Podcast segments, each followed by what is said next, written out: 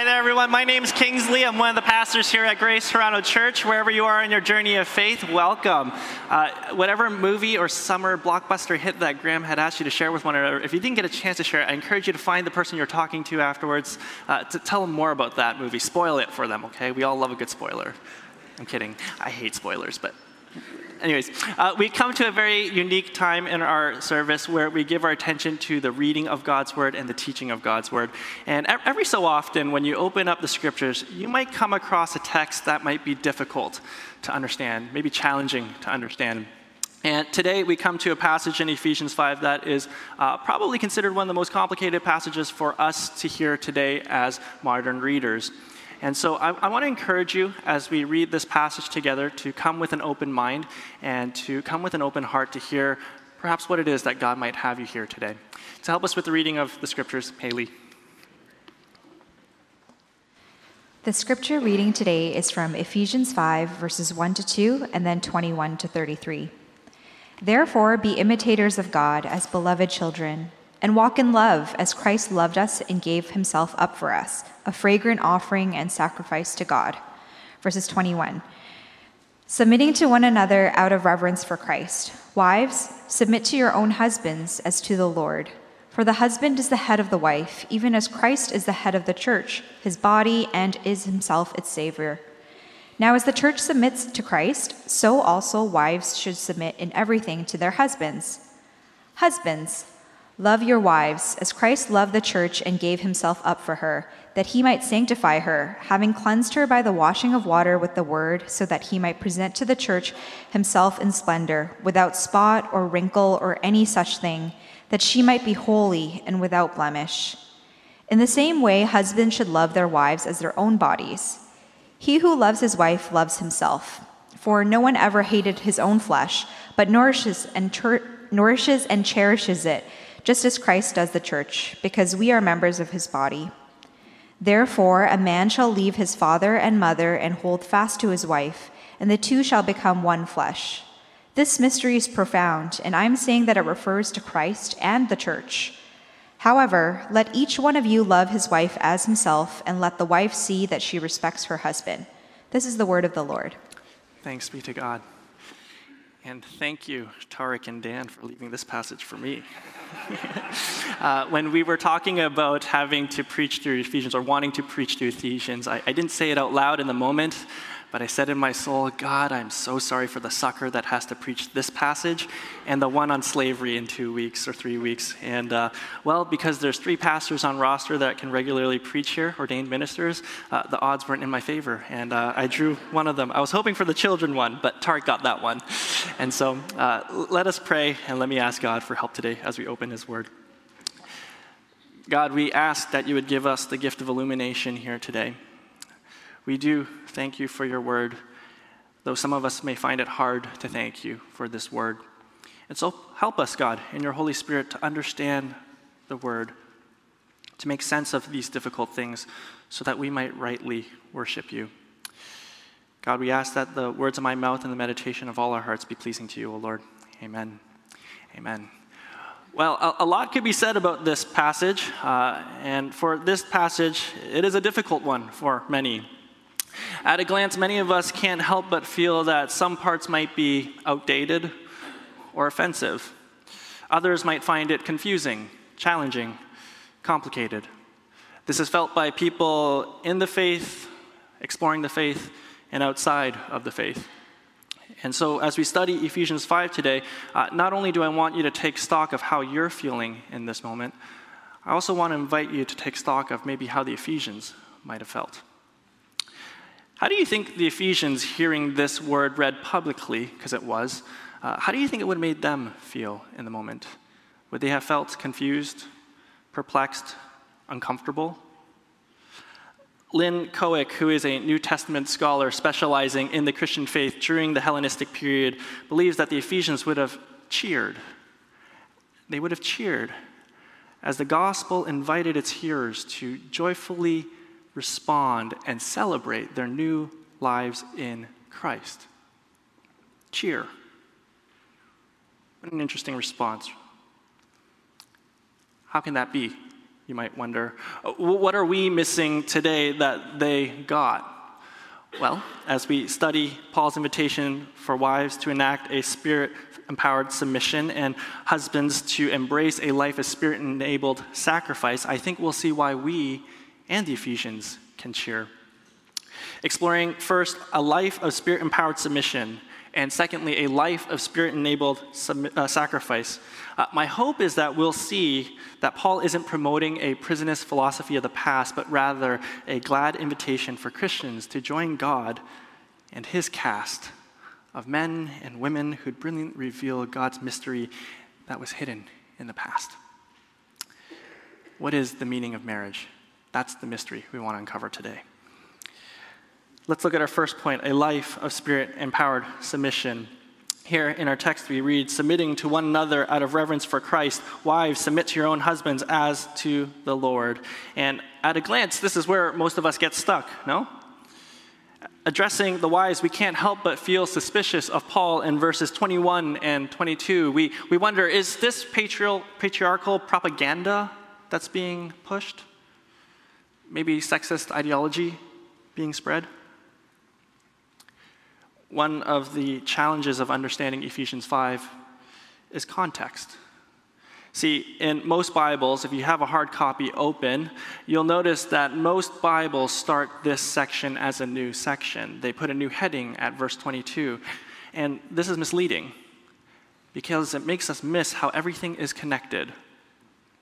They make it seem like that verse 22 isn't related to 21, but they miss out on the fact that verse 22 actually doesn't have the word submit. It's only verse 21 that does, which means 21 connects to 22. As a result, we miss out the connection and we mischaracterize what submission is and is not. And we miss out on the beauty of God revealed in His Word. At the end of last week's text, uh, Paul taught us uh, that mutual submission was, was not just for the wives, but actually for all Christians. In fact, it's a mark of the spirit filled life. Verse 21 says, submitting to one another out of reverence for Christ. What was Paul doing there? Well, he was inviting all members men, women, children, married, unmarried, no longer married he was inviting them all to consider the countercultural and powerful posture of mutual submission. And what was the motivation? Scripture says it was Christ, our reverence for Christ. In ancient Roman culture, submission had a negative connotation, much like our culture today. Uh, submission was seen as an act of the weak it was for the person of lesser power, prestige, ability, or competency. It usually included the idea of a person in power subjugating a person into submission. Biblical submission is not that, though. Rather, it's a powerfully profound virtue that's empowered by the Holy Spirit of Christ. How is that possible? What happened? Well, the gospel tells us that when a Christian enters into a powerful and personal relationship with Jesus, something changes within them. What they think, what they want, what they love, and how they love, all of that changes. What happens is that life becomes less and less about self and more and more about Christ. What's more, the Christian finds himself entirely satisfied with Christ, so satisfied that one of the implications and applications is that they become free to open up their hands and to open up their hearts to say to God, I'm willing to give up my way. If it means gain for Christ, I'll give up my way. I'm game. Let's do it. Carrie A. Miles, a New Testament researcher at Baylor University, summarizes the heart of submission when she says, motivated by awe, that is, awe for Christ. Submission expresses itself in the Christians opting out of the cultural agonistic struggle for honor, prestige, control, and wealth. As we think about how everything fits together not just verse 21, but actually 1 to 21 gives us the general context. We'll talk about the implications for the not married later, but for now, appreciate this connection. What Paul taught in general is actually being applied specifically, in particular, to those who are married.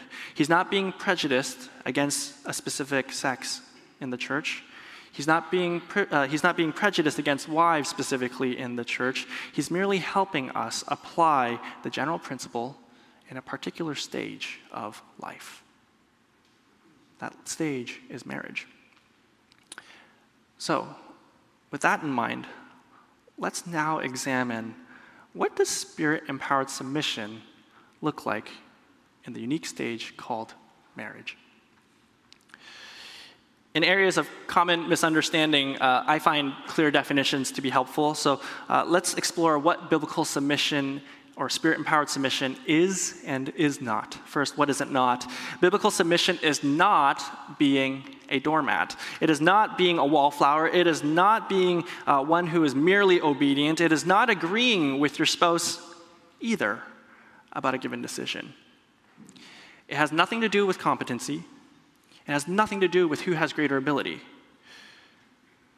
What it is, what it is, and if you're taking notes, I want to encourage you to write this down. What it is, is the voluntary act of coming under someone and working with someone, all that God has called you to do. Let me repeat that.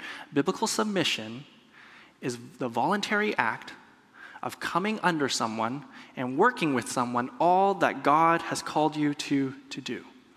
Where do we get this from? Well, we get the image from uh, the Greek word submit, which uh, the Greek word for submit, which literally means to put under. Okay? The image that this word conjures is the idea of someone coming under something in order to lift it up or support it. Eugene Peterson captures this image in the Message Bible when he renders verse 22 Wives, understand and support your husband in ways that show your support for Christ. In addressing the wives, Paul says this because he knows that in marriage there will be times when you'll have sharp disagreements with one another, with your spouse. He understands that there will be times where you'll want to endlessly protest and petition a decision in the family. There will be times when you'll want to argue with your husband over important and good things like family priorities, family values, commitments. In those moments of deadlock where your husband is neither sinning nor contradicting God's word, and where your husband genuinely believes that a decision is for the flourishing of the family, for the sake of Christ, Paul pleads with you, wives, preserve the peace and work with your husbands by voluntarily coming under them and supporting them. Uh, Kathy Keller Tim Keller's wife, summarizes what this might look like in matters of disagreement. She writes In matters of disagreement, submission would mean me yielding to my husband the deciding vote. I get a vote, he gets a vote. I give him the deciding vote. No one is saying that wives can't argue or protest or petition a husband. No one is saying that wives can't forcefully dispense wisdom to their husbands. But in areas of deadlock, when it comes time to vote, submission means yielding the deciding vote, voluntarily yielding the deciding vote. Moreover, it means working with your husband to make whatever's voted on work. No sabotage, no going behind his back, working with him together. Notice how Kathy Keller says, I give him the deciding vote. Here she highlights the voluntary nature of submission. See, because submission is not something that can be demanded of you. No husband can demand this of you. No man can, can de- demand this of you. No pastor can command this of you. Even Paul. Paul actually doesn't even command it of you. You might say, What? He doesn't? What Bible are you reading? Isn't verse 22 a command? In the Greek, in verses 21 to 24, Greek scholars observe that not once is there actually an imperative in verse 22 or 21. And there is no form of an imperative being used. There are other grammatical tools that you could use to convey an imperative, but they notice that Paul doesn't use any of those. Scholars also notice that Paul is using what's called the middle voice, the middle voice to ensure we don't misunderstand the nature of submission. Uh, in, in, English, we don't have the middle voice, uh, but we have the active and passive voice. The active voice in grammar shows the subject performing an action. Um, an English example would be I am teaching Greek. I'm the subject, the action is teaching. I'm teaching Greek. The passive voice would, sub, would have the subject receiving the action. I'm taught Greek.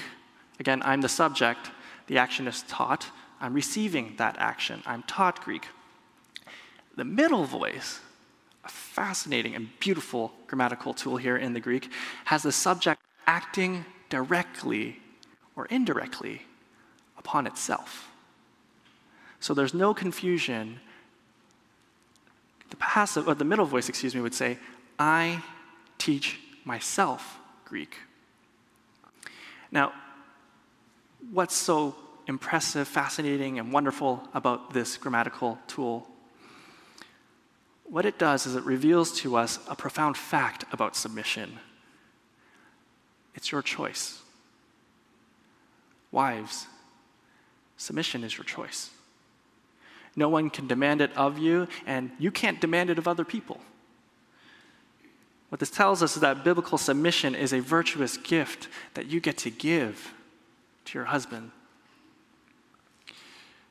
I wonder, as you consider this reality, I wonder if you can imagine why the Ephesian wives and women and even the church as a whole might have cheered and rejoiced. In ancient Rome, uh, we know from historical texts and documents that uh, Rome was a proud patriarchal society. In the hierarchy, uh, women, children, slaves, th- they were the bottom. They were regarded as people to be subjugated, and submission was demanded from them. And Paul says to the church in his time and ours today, no. The gospel says no. Church, no. In the church, there is a new pattern and a new order of power. An order where wives and women have the power and right to choose who they submit to. In verse 21 and 24, Paul is careful not to command submission, rather, describing what the spirit filled life looks like and showing you why you might want to submit. Paul leaves it to you, wives, and says, The choice is yours. Sit with that for a moment. Sit with that for a moment. Isn't it wonderful that God would empower wives with such a gift to give in marriage. That God would empower you with a choice to give such a gift. Husbands in the church, if you have a wife who gladly cedes to you such kindness, treasure it and treasure her. It's a gift of grace to you that you do not deserve. You might wonder, well, why? Why should I give up the deciding vote? Why should wives submit?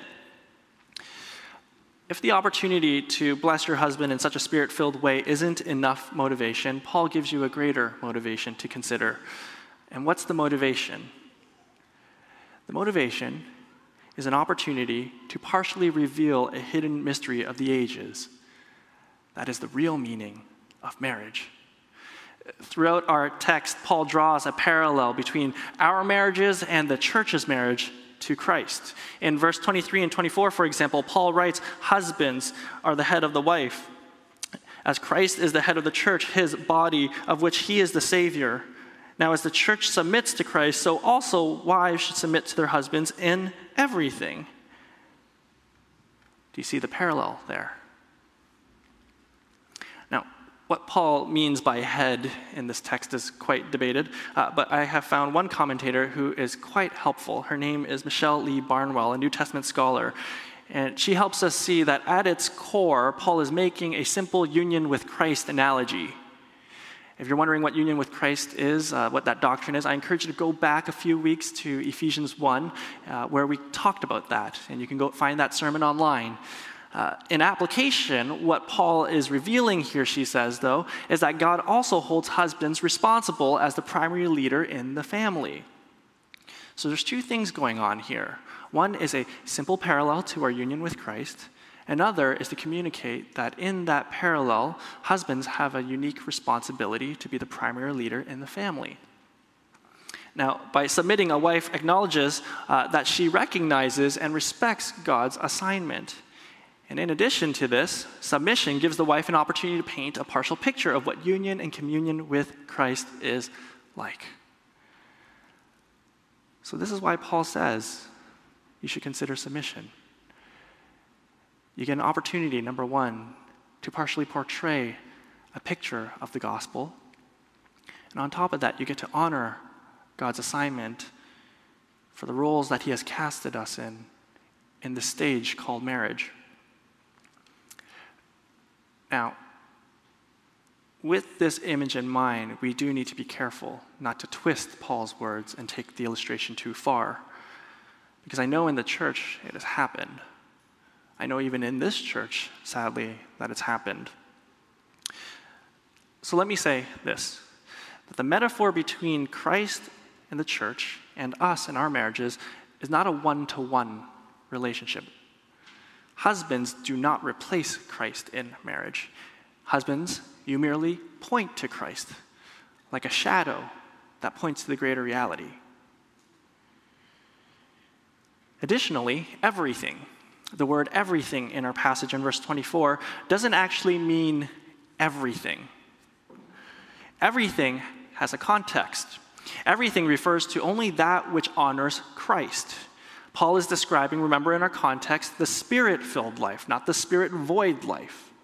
So everything has a context, so you have to remember that.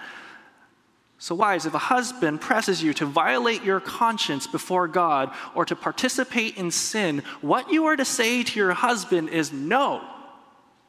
Resist him. If your husband puts you in harm's way, or worse, harms you, resist him. Get away from him and get help. Call the elders of the church, call your small group leaders, call the police if you're in immediate danger, and get help. Because Christ is not an abusive husband, as we'll see shortly. So neither should you tolerate one. Now, with all that said, done right, the opportunity to paint a partial picture of what union communion with Christ is quite remarkable and worthy of your consideration. Because, wives, when you choose to submit to your husband, you do something profound for your husband. You model for him what their glad submission to Christ Jesus should look like. On top of that, you model for the church, your brothers and sisters around you, and to the world looking in what submission to Christ ought to look like reenacting the divine cosmic drama between Christ and his church, you get to show everyone what living in peace with the divine Prince of Peace, the divine Prince of Peace is like.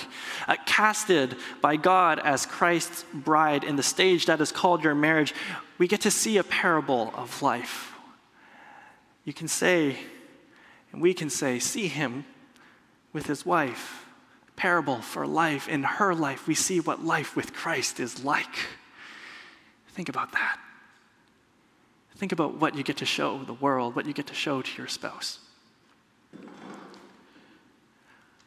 Our first point today is a life of spirit empowered submission. As you consider these things, no one is going to command you to do these things, but rather invite you to consider them. We want to plead with you to consider them out of reverence for Christ. Our first point, a life of spirit empowered submission. Our second point, a life of spirit enabled sacrifice. As we move on, we'll see that Paul turns his attention to husbands and balanced and aware of potential abuse. Paul, with apostolic force, writes to the husbands Husbands, love your wives just as Christ loved the church and gave himself up for her. Now, why do you think Paul writes that? A common objection that people have with Ephesians 5 is how it seems unfair that husbands are exempted from submission. And the question that we want to ask is Are husbands really exempted from submission, from submitting to their wives?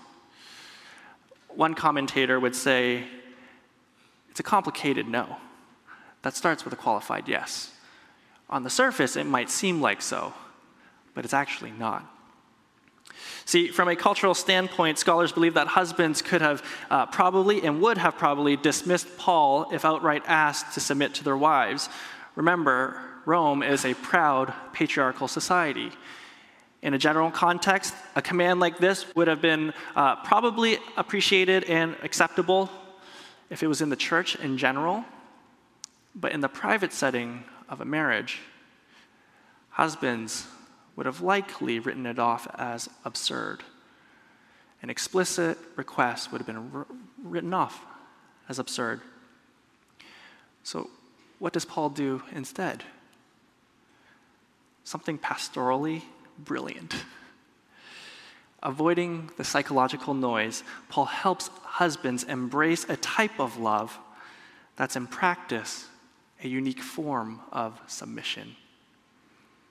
Lynn Cohick, who I quoted earlier, summarizes what Paul does. She writes In practice, Paul asks husbands to submit in his command for husbands to love, to their, wives, to love their wives as Christ loved the church, giving himself up to death on a cross that the church may live. Honoring through self sacrificing, Paul calls husbands to a life of Christ like submission through sacrifice. Given their primary leadership roles, God helps husbands see what sacrifice looks like in their role. Now, the word I used earlier was call. Paul calls them. And I use that word intentionally because in the Greek, uniquely, uh, verse 25 actually is a command. Paul uses an explicit imperative here Husbands, love your wives. This is non negotiable. Wives, you have an option to submit or not. Paul's not going to force you to. But husbands, because of your unique role, you don't have that option. You must respond to your wife, whether she submits or not, with sacrificial, unconditional, faithful, patient love. You might say, well, bro, that's not fair. How's that fair? Well, think about it. Just as we expect our leaders in general society to be held to a higher standard, as the primary leader who God holds responsible for the family's flourishing, is it not fair that God would hold you to a higher standard and expect something more of you? God seems to think it's fair. Men, husbands, your professional job may demand more on the surface, but that job will never challenge you the way that this job will. In our culture, power in leadership is seen through the lens of one's ability to control others, but the kind of leadership that husbands are called to is fundamentally different from that power that we see in the culture. Christ came not to be served, but to serve and to give his life as a ransom for many. Submission and authority are not mutually exclusive in the kingdom of God, and Jesus shows us that. And so, in your marriage, with your assigned role from God as the primary leader in the household, you must display that. You must honor that. Enabled by the Spirit of God, you must honor that. So, brothers, husbands, love. Love your wives like Christ loved the church. You might ask how? Well, how do I how do I do that? Paul gives us two guidelines, two words to help guide us in verse 28 and 29. The first word is to cherish your wife. The second is to nourish your wife like you would your own body. Cherishing means treasuring and protecting at all times. This is publicly and privately. Nourishing means feeding that which gives life, health, and strength. And in verse 28, uh, we see here that loving yourself is loving your wife. The words aren't, it's like loving yourself, it is loving yourself. Loving your wife is loving yourself. If you need reflection questions, I find a couple of these to be helpful. These are questions that I had to ask Hannah uh, in this past week, and uh, I encourage you to even ask your spouse this week as you reflect on what this might look like for you, because in practice, different circumstances might have different applications and implications. So, husbands, take note of these. Wives, ask your husband these questions afterwards. The first question I want to ask, and I want you to ask, is How have I been cherishing and nourishing my wife emotionally? Patience, compassion, empathy, sympathy are these things I practice regularly? Another question is how am I cherishing and nourishing my wife spiritually? Verse 26 talks about how Christ perfects the church through the word. He talks about how the goal of marriage, the purpose of marriage, is to sanctify the church, to beautify the church, which you, husbands and wives, are part of. So, how are you doing this together? Husbands, how are you leading the family in this together? Prayer, study of God's word, participating in the life of the church, these are key habits for flourishing, for growing together. So reflect on that together. How have we been doing that? How have I been leading the family in this? Lastly, how have I been cherishing and nourishing my wife physically? Have I created a space that makes spirit empowered submission easy for my wife? I said this past week uh, that my wife and I had to have these questions. This was one of the ones that I had to ask. Was I making it easy for Hannah? Thankfully, she said yes. Praise God. Uh, she also then followed up with a few things that I could do to improve. Have I created a space where it makes spirit empowered submission easy for my wife? Have I created a space where my wife can easily share ideas and grievances safely? How have I been cherishing and nourishing my wife physically? For those husbands with young children, here's a very practical one I want you to consider. And wives, you're welcome, because I know you want me to ask this question. How have I been helping my wife get physical rest that she needs in this season of life? I know children are tiring. I have a little one of my own. But, husbands, how can you sacrifice for your wife to make that stage a little easier? How can you cherish and nurture and give her life in this season physically? I know this is hard because more often than not, it means we're staying up later, we're waking up earlier, and we're playing a lot more than we might want to with our children. but it blesses her and encourages her, and it gives her the strength she needs to carry out her role in the family as well. You might ask, well, why, why should I do this? You might ask, why, why should I sacrifice myself like this then? Is it just because God says I should? Well, some might say, yeah, that's why you should, but that's a terrible, terrible motivator. In fact, uh, Paul gives you a better motivator to consider instead. The better motivator is to consider what God does through you and in you when you sacrifice yourself for your wife. What does He do?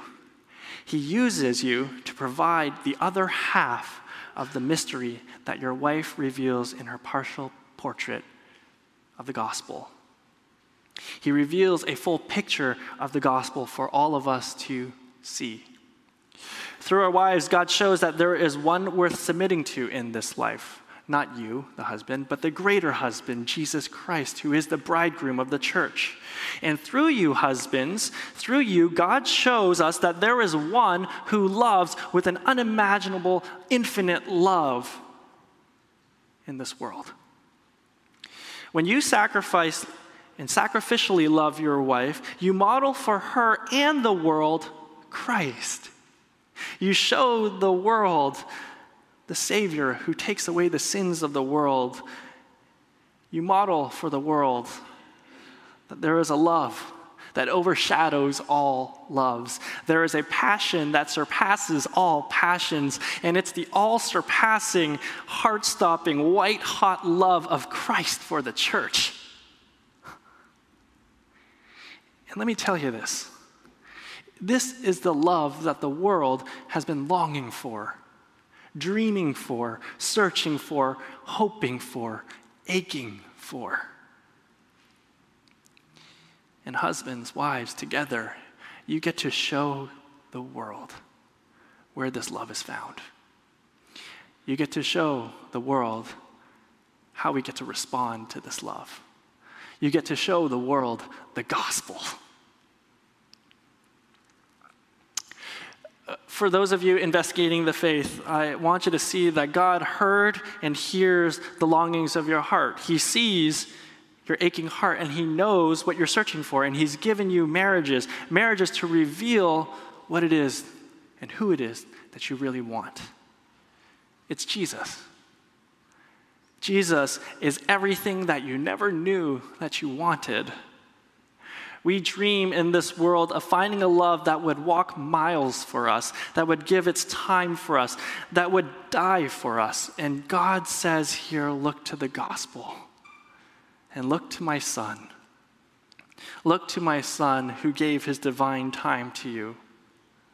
A cross of shame he bore for you. A spear to his side he bled for you, pinned with two nails to his hands and feet he took nails for you. A crown of thorns he wore for you. Coming from heaven, he died for you.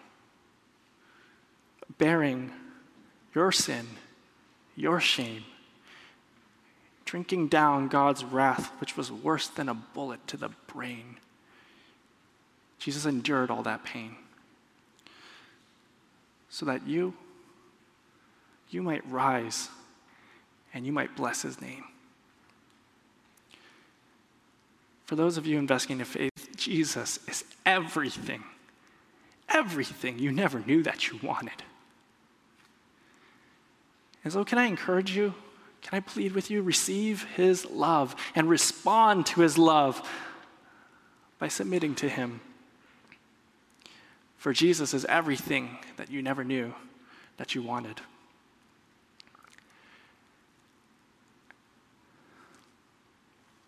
As we wrap up, I want to close by talking to those of you who are not married. Maybe you're longing to marry or no longer married. Perhaps some of you aren't even interested in marriage. Either way, I, I want to thank you for your patience today uh, because I understand that these sermons are difficult at times. Marriage sermons, sermons about marriage, can be difficult. I remember one day as a young single man hearing a pastor preach on this and feeling forgotten, feeling invisible, feeling less, less complete. I felt incomplete. If this is you, I want you to hear something. Ephesians 5, verses 21 to 33, is also for you. And that when God wrote this passage, He had you in mind also. He had you in His heart because he intended for this letter to be read to you, along with all the married people in the church. And so, let's explore what does this all mean for you? What are the applications of Ephesians 5 for you? All of them start with an E.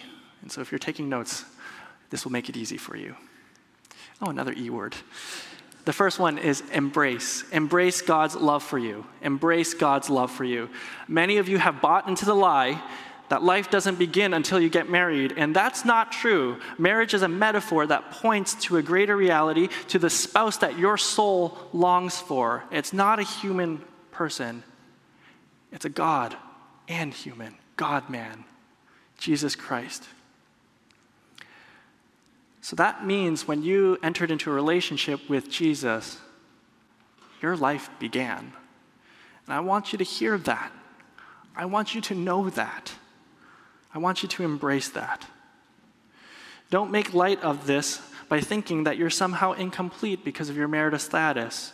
Jesus made you complete when you got married to him in faith.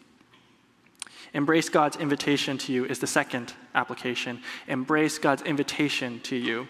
Uh, you might not have a stage called marriage to live out these things that Paul is teaching here, but you have a bigger stage called the church to play a part in Uh, Paul's instructions in verses 22 to 23 come from the general context of verses 1 to 21. If you look at verse 1 in your bulletins and you look at verse 21 and you compare that to 22 and what you see in 25, you'll see that the language is actually mirroring each other. And what God wants you to see is that you have a stage that you can participate in and play your part in. It's a stage called the church. So I want to invite you to consider what does submission look like for you in the church? What does it look like to submit to one another in the church? What does it look like to sacrificially love one another in the church? Because God wants you to embrace his invitation to you. The next one is encourage. This is our third application. Encourage. Encourage the married to joyfully play a part play their parts, excuse me, in their marriage. Encourage the married folks to joyfully play their parts in marriage. This means you need to engage the married, to pray for the married, and to challenge the married to portray Christ and the church in their marriages. Married folks, this means you need to welcome the not married into your lives. You need them more than you know it. And they can encourage you more than you would dare believe encourage the married to joyfully play their parts in marriage. Lastly, esteem. Esteems God, esteem God's purpose for marriage. We saw here today that God has a purpose and a picture in mind for marriage. So, for those of you who are looking to marry, when you look for a partner, I want to encourage you to look for someone who will work with you in painting a full picture of the gospel one day, not a partial picture. Practically, this means dating outside the faith is not advised. It is not wise. It is not recommended. I know, I know this is hard to hear, but remember, what we want is a spirit filled partner, not a spirit void partner. And so esteem God's purpose for marriage. Out of reverence, esteem his purpose for marriage. As we close, we looked at a life of spirit empowered submission and a life of spirit enabled sacrifice. This is God's invitation to you to consider. So I invite you to go to the Lord and to consider these things. Amen. Let us pray. God, we ask you for your help today we ask you for your help to, to consider your word, to weigh your word in our hearts, to maybe even help us rejoice in your word.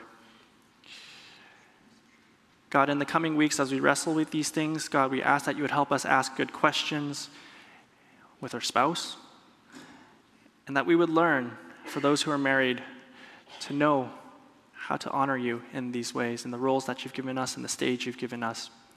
For those who are not married, God, we ask that you would help us. You would help us to know how to encourage, and, embrace, and to, and, and, and to employ these things that you've called us to employ. We ask this in Jesus' name. Amen. Amen. Well, uh, at this point, normally we would do Q&A, but uh, Graham's going like this, so I think he's saying he's going to cut my head off if I do Q&A. And also there's a giant red sign saying we're overtime, no Q&A. So I'm going to listen. I'm going to submit to my church leaders here. And uh, if you have questions, I know this is a difficult topic, so please do ask your questions. Um, I'll invite you to email me at kingsley at gracetoronto.ca, and I would be so happy, so happy to interact more with you individually about these things. Um, at this time, I'm going to invite you to rise for the song of response, and we'll sing together.